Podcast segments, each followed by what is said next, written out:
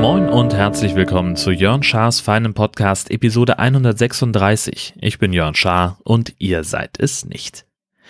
Das Wochenende bestand komplett aus Arbeiten und äh, dann ein bisschen Besuch haben und dementsprechend äh, kommt diese Folge erst am Montag raus, aber das macht ja nichts, weil wichtig ist ja nur, dass sie überhaupt erscheint. Ähm, es war eine, eine sehr intensive Woche. Ähm, ich habe ja erzählt, dass ich äh, gerade beschäftigt bin mit der NDR-Benefizaktion Hand in Hand für Norddeutschland, wo wir Spenden sammeln für die Hospiz- und Palliativarbeit im Norden und dass ich einer der Reporter bin, die eben diese Projekte vorstellen. Und das sind keine ganz alltäglichen Reportereinsätze. Ganz im Gegenteil. Normalerweise berichte ich ja irgendwie von, was weiß ich, irgendwelchen aktuellen Termingeschichten im Land, wo es um politische Sachen geht, um Wirtschaftsgeschichten. Ähm, Wacken natürlich, klar, äh, also auch mal irgendwelchen Quatsch machen. Auch diese ähm, Ü-Wagen-Geschichten, mit denen ich immer mal unterwegs bin, das ist ja auch jetzt eher quatschig. Natürlich ist da auch immer mal Platz für ernsthafte Berichte. Was, was weiß ich zum Beispiel von irgendwelchen schweren Unglücken oder sowas. Da fährt man dann auch hin mit einem Kloß im Hals, aber das fällt mir immer relativ leicht, das von mir wegzuhalten weil da eine gewisse Distanz einfach da ist, notgedrungen. Denn ich bin ja nicht direkt am Unfallort, sondern ich bin irgendwo in der Nähe und ich spreche mit Leuten, ähm, die professionell damit umgehen, mit Polizisten, mit Feuerwehrleuten etc. Mm, was ich immer schwierig finde, ist Gerichtsberichterstattung. Bei manchen Sachen hatte ich auch schon mal erwähnt, denn äh, gerade so, ähm, wenn es um irgendwelche Missbrauchsgeschichten geht, da sind mir die Anklageschriften doch in der Regel deutlich zu detailliert. Ähm, aber auch das funktioniert, weil halt die Atmosphäre eine andere ist. Und jetzt mit diesen Themen Hospiz und Palliativ, äh, da geht's halt wirklich ans Eingemachte. Also am Donnerstag saß ich bei einer Frau, die mir, ähm, mit der ich über das Thema Trauerbegleitung gesprochen habe. Das ist auch etwas, das viele Hospizdienste anbieten. Die Familie hat nämlich vor einem Jahr ihre 14-jährige Tochter verloren. Die hatte ein Hirnaneurysma und ist daran innerhalb von drei Monaten gestorben. Ähm, wohl auch so, dass, also niemand hat wirklich damit gerechnet. Die hatten äh, das irgendwann entdeckt nach mehreren Wochen ähm, bei einer, ähm, bei einer MRT-Untersuchung und dann hatten sie schon ein, ein Vorgespräch gehabt in Kiel in der Neurochirurgie und die haben auch gesagt, ja, das kann man wegmachen, das kriegen wir hin, wir können euch da helfen. Und dann hatten sie einen Termin für Anfang Oktober des vergangenen Jahres und Mitte September, drei Wochen vor dem Termin, vier Wochen vorher, ist das Mädchen halt gestorben. Wie gesagt, mit 14. Das alleine ist schon ziemlich heftig. Und dann ging es ja aber nicht darum, die Geschichte des Mädchens zu erzählen, sondern darüber zu sprechen, was nach dem Tod äh, passiert ist in der Familie, wie die damit umgegangen sind und wie sie sich haben helfen lassen. Und das, pff, das ist harter Tobak. Alter. Das war nicht einfach da zu sitzen. Das war nicht einfach darüber nachzudenken, wie der Beitrag dann nachher gestaltet werden soll. Und das war auch nicht einfach nachher das Material zu bearbeiten. Denn, also es ist halt immer so, das habe ich ja schon an ganz vielen Stellen gesagt, dass der, das Material, was man da mitbringt, das wird ja nicht eins zu eins gesendet, sondern wir suchen uns natürlich dann ähm, Stellen raus. Also ich erzähle sozusagen die Geschichte und habe dann eben die, die O-Ton-Schnipsel, die, die Aussagen der Mutter, die das unterstützen, was ich sage. Also ich sag, und das war eine schwere Zeit und dann erklärt sie halt, warum das so war und sie kann das viel besser erklären als ich, weil sie natürlich die direkt Betroffene ist. Die ganz krassen Sachen habe ich da weggelassen. Die werde ich auch hier nicht wiederholen, weil das echt, ja, man weiß halt nicht, wer zuhört und man weiß halt nicht, was man mit solchen Schilderungen auslöst bei, bei dem Zuhörer. Ähm, denn da kann ein Trauma entstehen oder da kann eben die Erinnerung an ein Trauma wieder hochkommen und das wäre sehr, sehr kontraproduktiv für alle Beteiligten. Das wollen wir nicht. Also muss ich mich da sozusagen alleine mit beschäftigen. Aber wie gesagt, das war für mich auch nicht leicht, das nochmal anzuhören, denn natürlich bin ich, wenn ich das Material durchhöre, auf der Suche nach den passenden O-Tönen, komme ich da zwangsläufig dran vorbei. Ich habe das erstmal zwei Tage liegen lassen und habe mich dann am gestrigen Sonntag damit beschäftigt, äh, da den Beitrag draus zu machen. Und ich sag's ganz ehrlich, ich habe auch über die fiesen Stellen weggeskippt, weil ich schon wusste, dass ich die nicht senden würde. Und ich wollte es einfach nicht nochmal hören. Das war mir zu krass. Was ich allerdings lerne bei der, bei der Beschäftigung mit dem Thema Hospiz und Palliativarbeit, erstmal ist, also diese Arbeit ist halt wahnsinnig wichtig, die die machen, weil sie den Leuten wirklich helfen können. Einfach nur dadurch, dass sie da sind und Trost spenden, Zeit haben, mal zuzuhören. Die haben nichts anderes zu tun, wenn die kommen, als nur zuzuhören.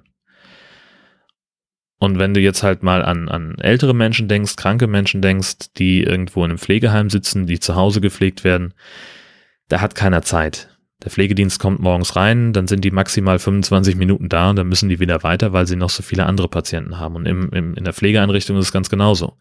Ja, da wird halt das Nötigste, die Leute werden halt versorgt, aber halt auch nur sofern es, so wie es die Zeit halt gerade zulässt. Und da kommt dann eben so ein Hospizmitarbeiter, wenn es jetzt über einen ambulanten Dienst läuft, die kommen halt dahin und die bleiben dann halt einfach zwei Stunden da oder auch mal drei.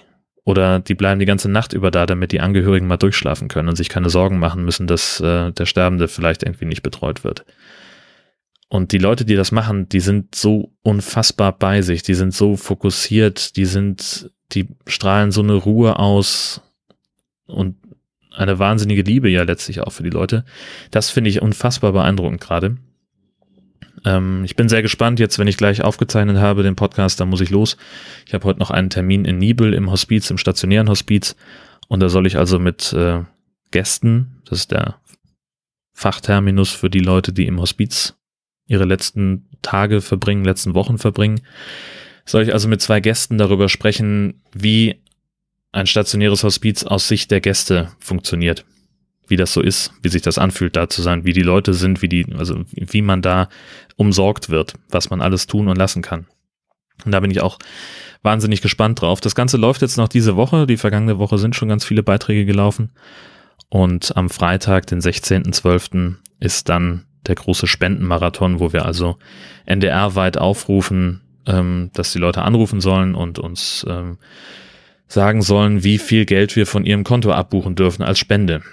Und da werde ich mich dann auch wieder ans Spendentelefon setzen. Ich finde das, ähm, also ich, ich habe auch einfach den, den Antrieb dazu, das zu machen, ähm, weil ich jetzt halt dann auch in Anführungszeichen die Früchte meiner Arbeit ernten will. Das ist natürlich totaler Quatsch, das so, so auszudrücken.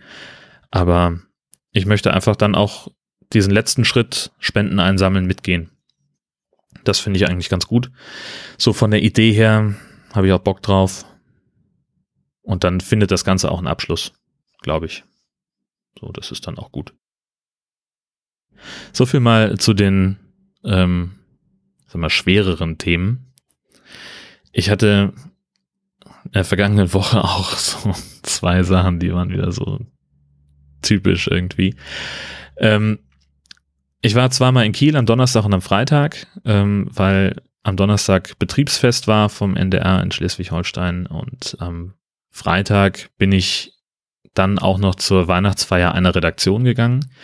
Ähm, letztlich hat das aber nur eine Schicht, einen Frühdienst am Samstagmorgen ermöglicht. Also wenn ich nicht sowieso äh, für Samstagmorgen am Freitagabend schon angereist wäre, also nur für die Feier wäre ich wahrscheinlich nicht hingegangen, obwohl es die schönere Feier war im Nachhinein.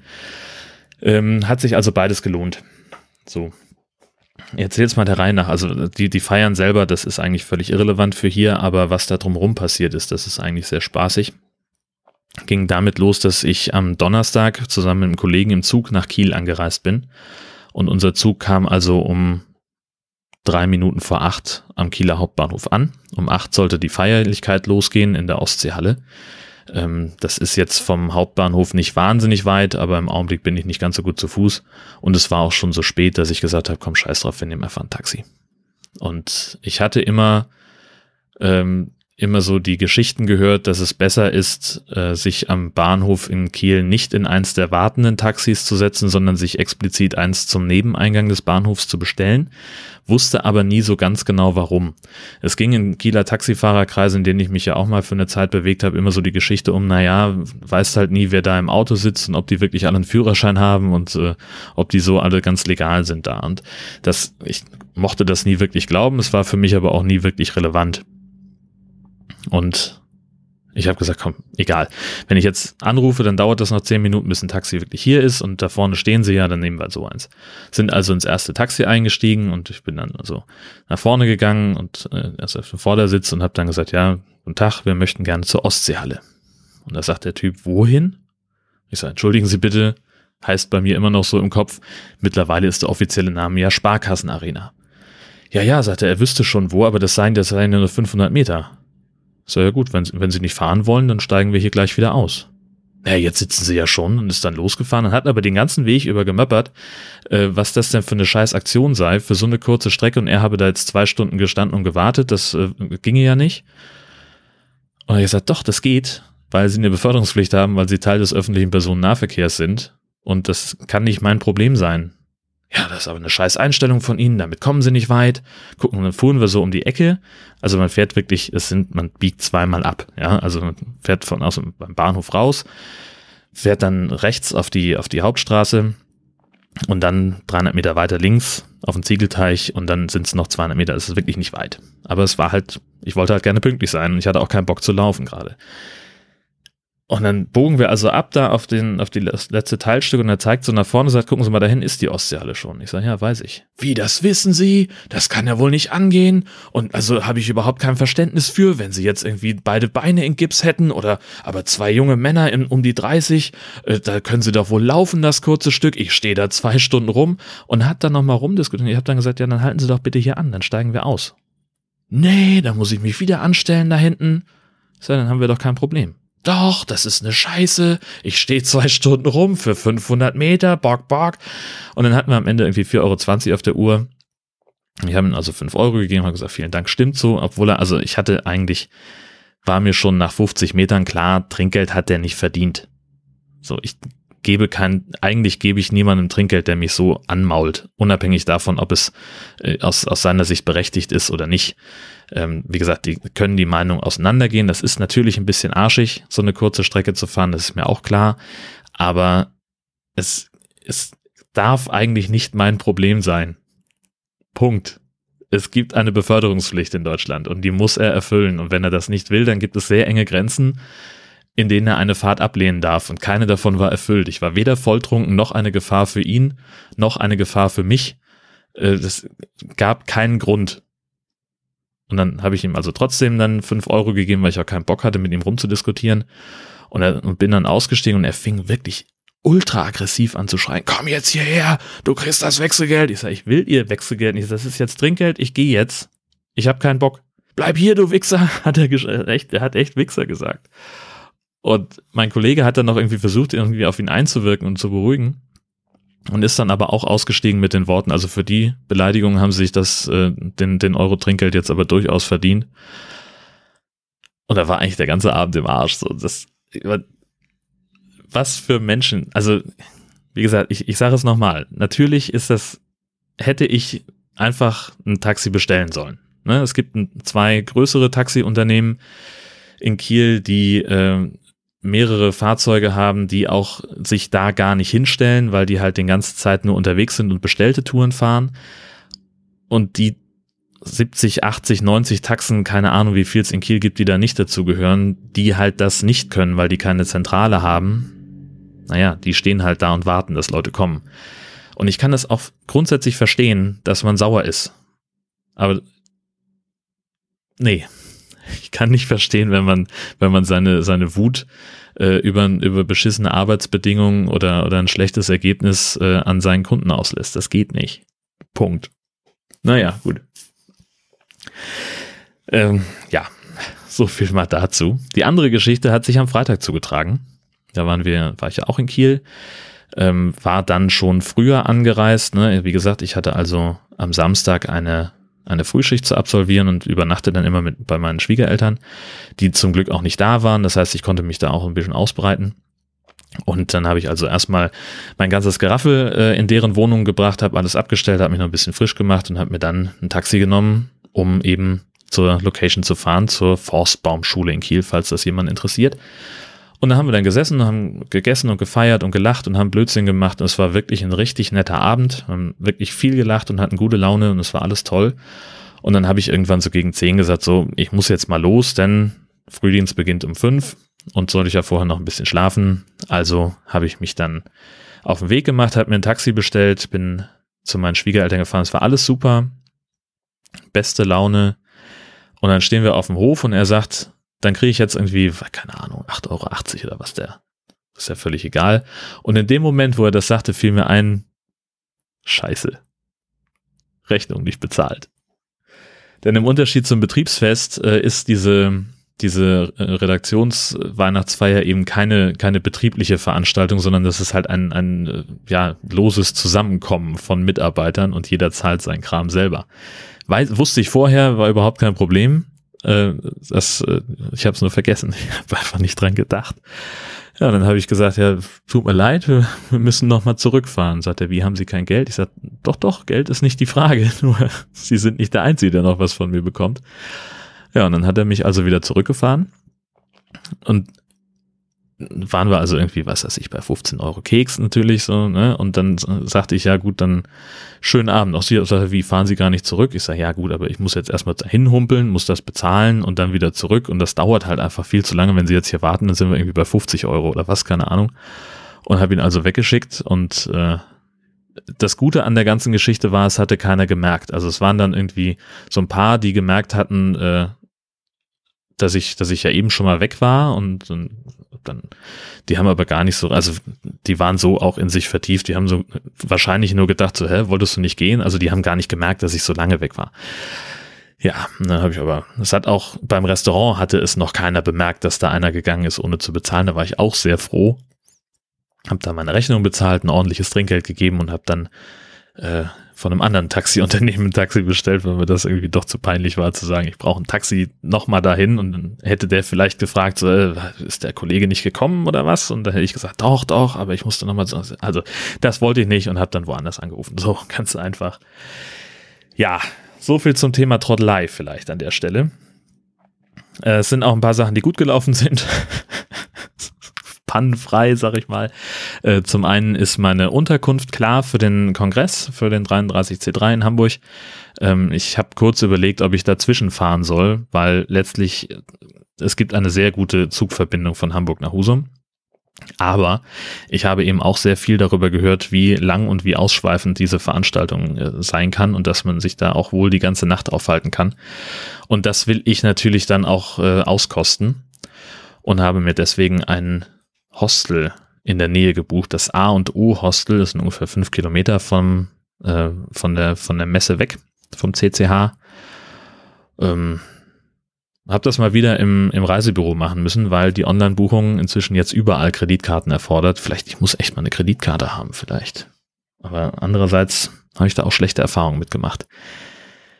Naja, es ging auch so. Also es war auch relativ problemlos. Die war natürlich ein bisschen enttäuscht, dass sie jetzt irgendwie kein, kein Nobelhotel für mich buchen durfte. Ähm, denn ich hatte, denn ich hatte zufälligerweise die äh, Reisebüro-Tante erwischt, bei der ich auch Straßburg gebucht hatte.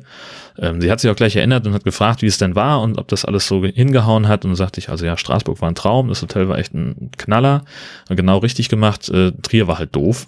Und wir erinnern uns möglicherweise, äh, da hatte sie mich ja so ein bisschen gedrängt, ähm, dieses Hotel zu nehmen, weil sie die Zimmer da schöner fand.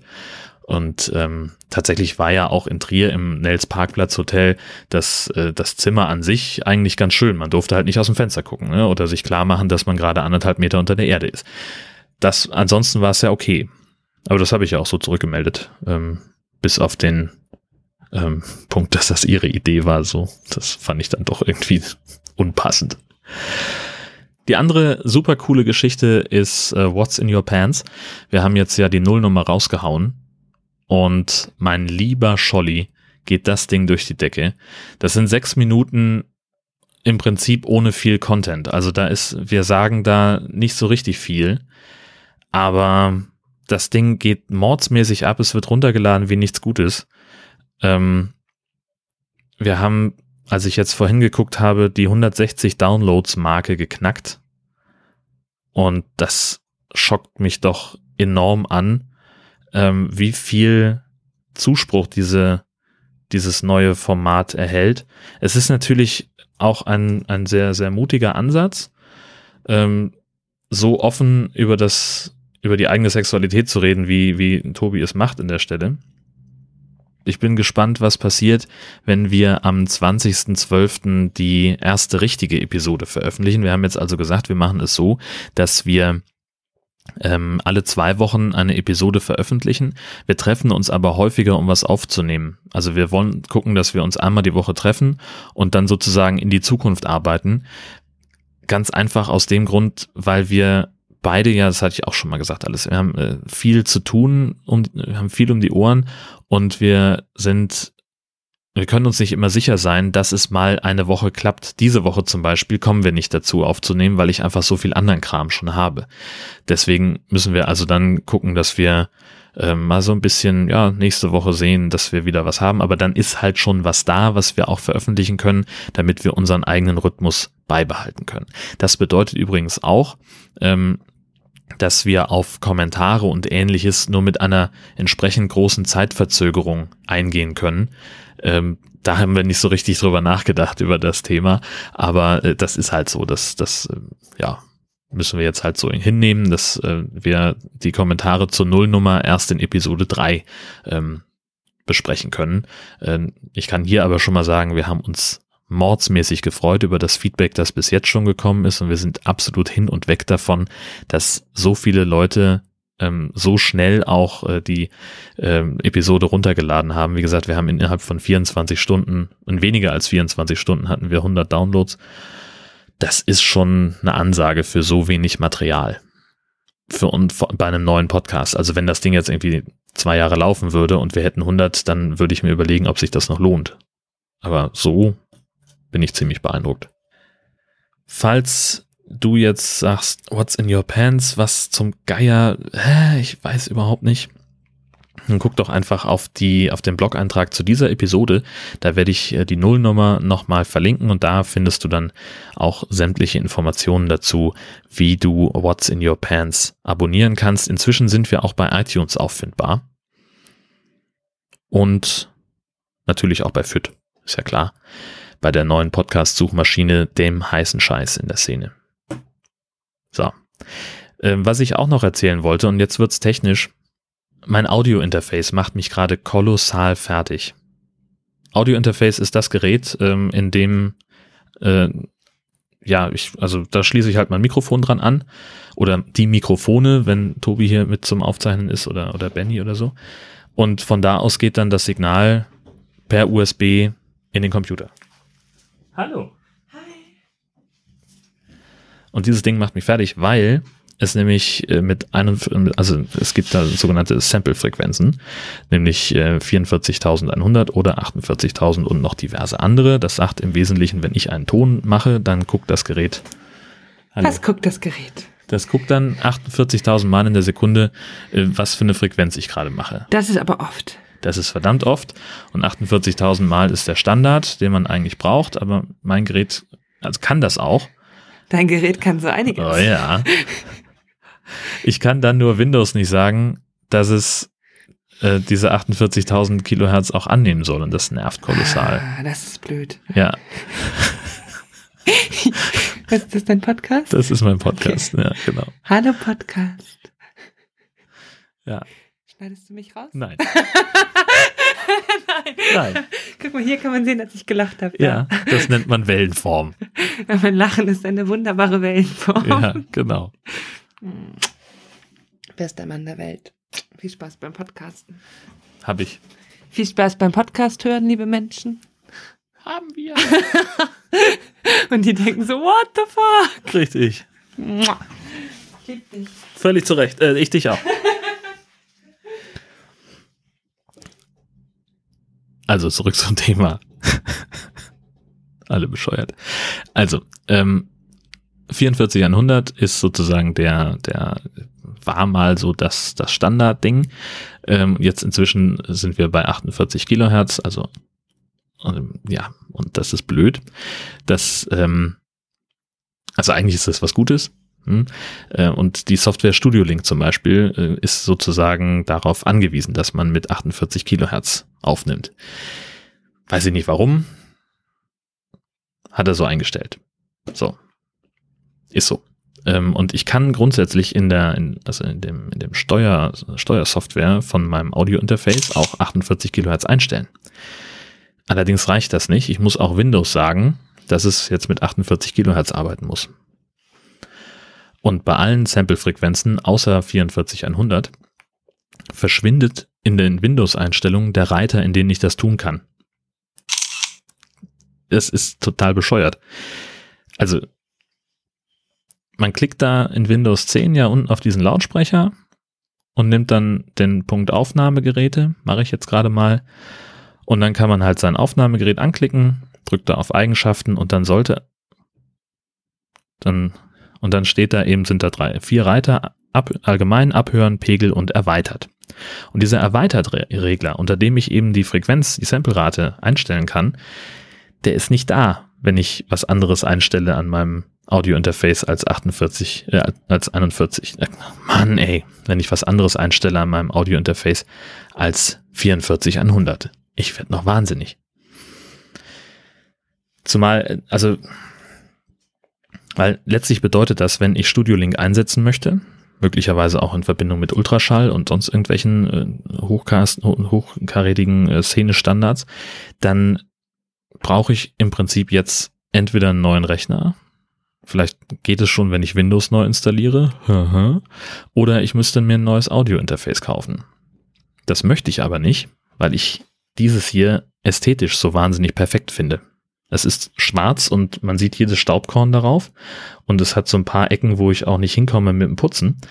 Aber es ist einfach wahnsinnig schick und es macht halt genau das, also abgesehen von dieser Sache, macht es genau das, was ich brauche, nämlich ähm, diverse Eingänge haben und zwei getrennt voneinander regelbare Kopfhörerausgänge. Hat auch nicht jedes. Falls da irgendjemand einen Tipp für mich hat, wie ich ähm, entweder dieses Museumsstück, das ist nämlich das Problem daran, ich habe es günstiger bekommen, weil es halt so eine B-Ware war bei Thomann. Und es war mutmaßlich B-Ware, weil es halt eins der letzten war, die sie da auf Lager hatten, denn inzwischen ist das Ding bei denen, bei Thomann aus dem Sortiment raus. Und der Hersteller im Audio supportet es auch nicht mehr. Es gibt also keine neuen Treiber mehr, zumindest nicht für Windows. Die letzten, die ich gefunden habe, waren für, für Mac. Und da gibt es durchaus noch was, aber für Windows halt schon seit 2015 nicht mehr. Das heißt, mittelfristig ist sowieso der Kauf eines neuen Gerätes dran, aber keins, was ich bisher gefunden habe, ist so schick und so, ähm, ja, schmeichelt meinem Auge so und hat den Funktionsumfang, den ich gerne hätte. Andererseits können die wahrscheinlich 48 Kilohertz. Technisch kann es das ja. Nur es kann nicht mit Windows darüber sprechen. Und das ist sehr schade. Also ich habe natürlich habe ich dann versucht, es einfach so nicht einzustellen. Also ich habe dann halt es nur in dem äh, in der Steuersoftware eingestellt und halt nicht im Windows, aber dann funktioniert es nicht mehr, weil dann in dem Moment, wo ich was aufnehmen möchte, Windows merkt, Freundchen, hier stimmt doch was nicht. Da haben wir so haben wir das nicht bestellt. Und dann äh, nimmt Audacity zum Beispiel gar nicht erst auf und auch Studio Link funktioniert nicht. Das heißt also die Kommunikation mit dem Gerät funktioniert halt offenbar intern bei Windows dann immer noch mit 44 100 und da gibt es eben Konflikte. Ja. Ich hoffe, das war jetzt kompliziert genug. Falls nicht, kann ich euch auch nicht helfen, denn noch komplizierter und umständlicher kann ich es leider nicht darstellen. Deswegen mache ich jetzt hier an dieser Stelle auch Feierabend, denn gleich muss ich los zum Termin. Vielen Dank erstmal fürs Zuhören, für eure Aufmerksamkeit und wenn ihr da Kommentare zu dem einen oder anderen Thema habt, dann immer her damit. Ich freue mich sehr und sage jetzt schon mal Danke dafür, wünsche euch eine fantastische Woche und bis bald.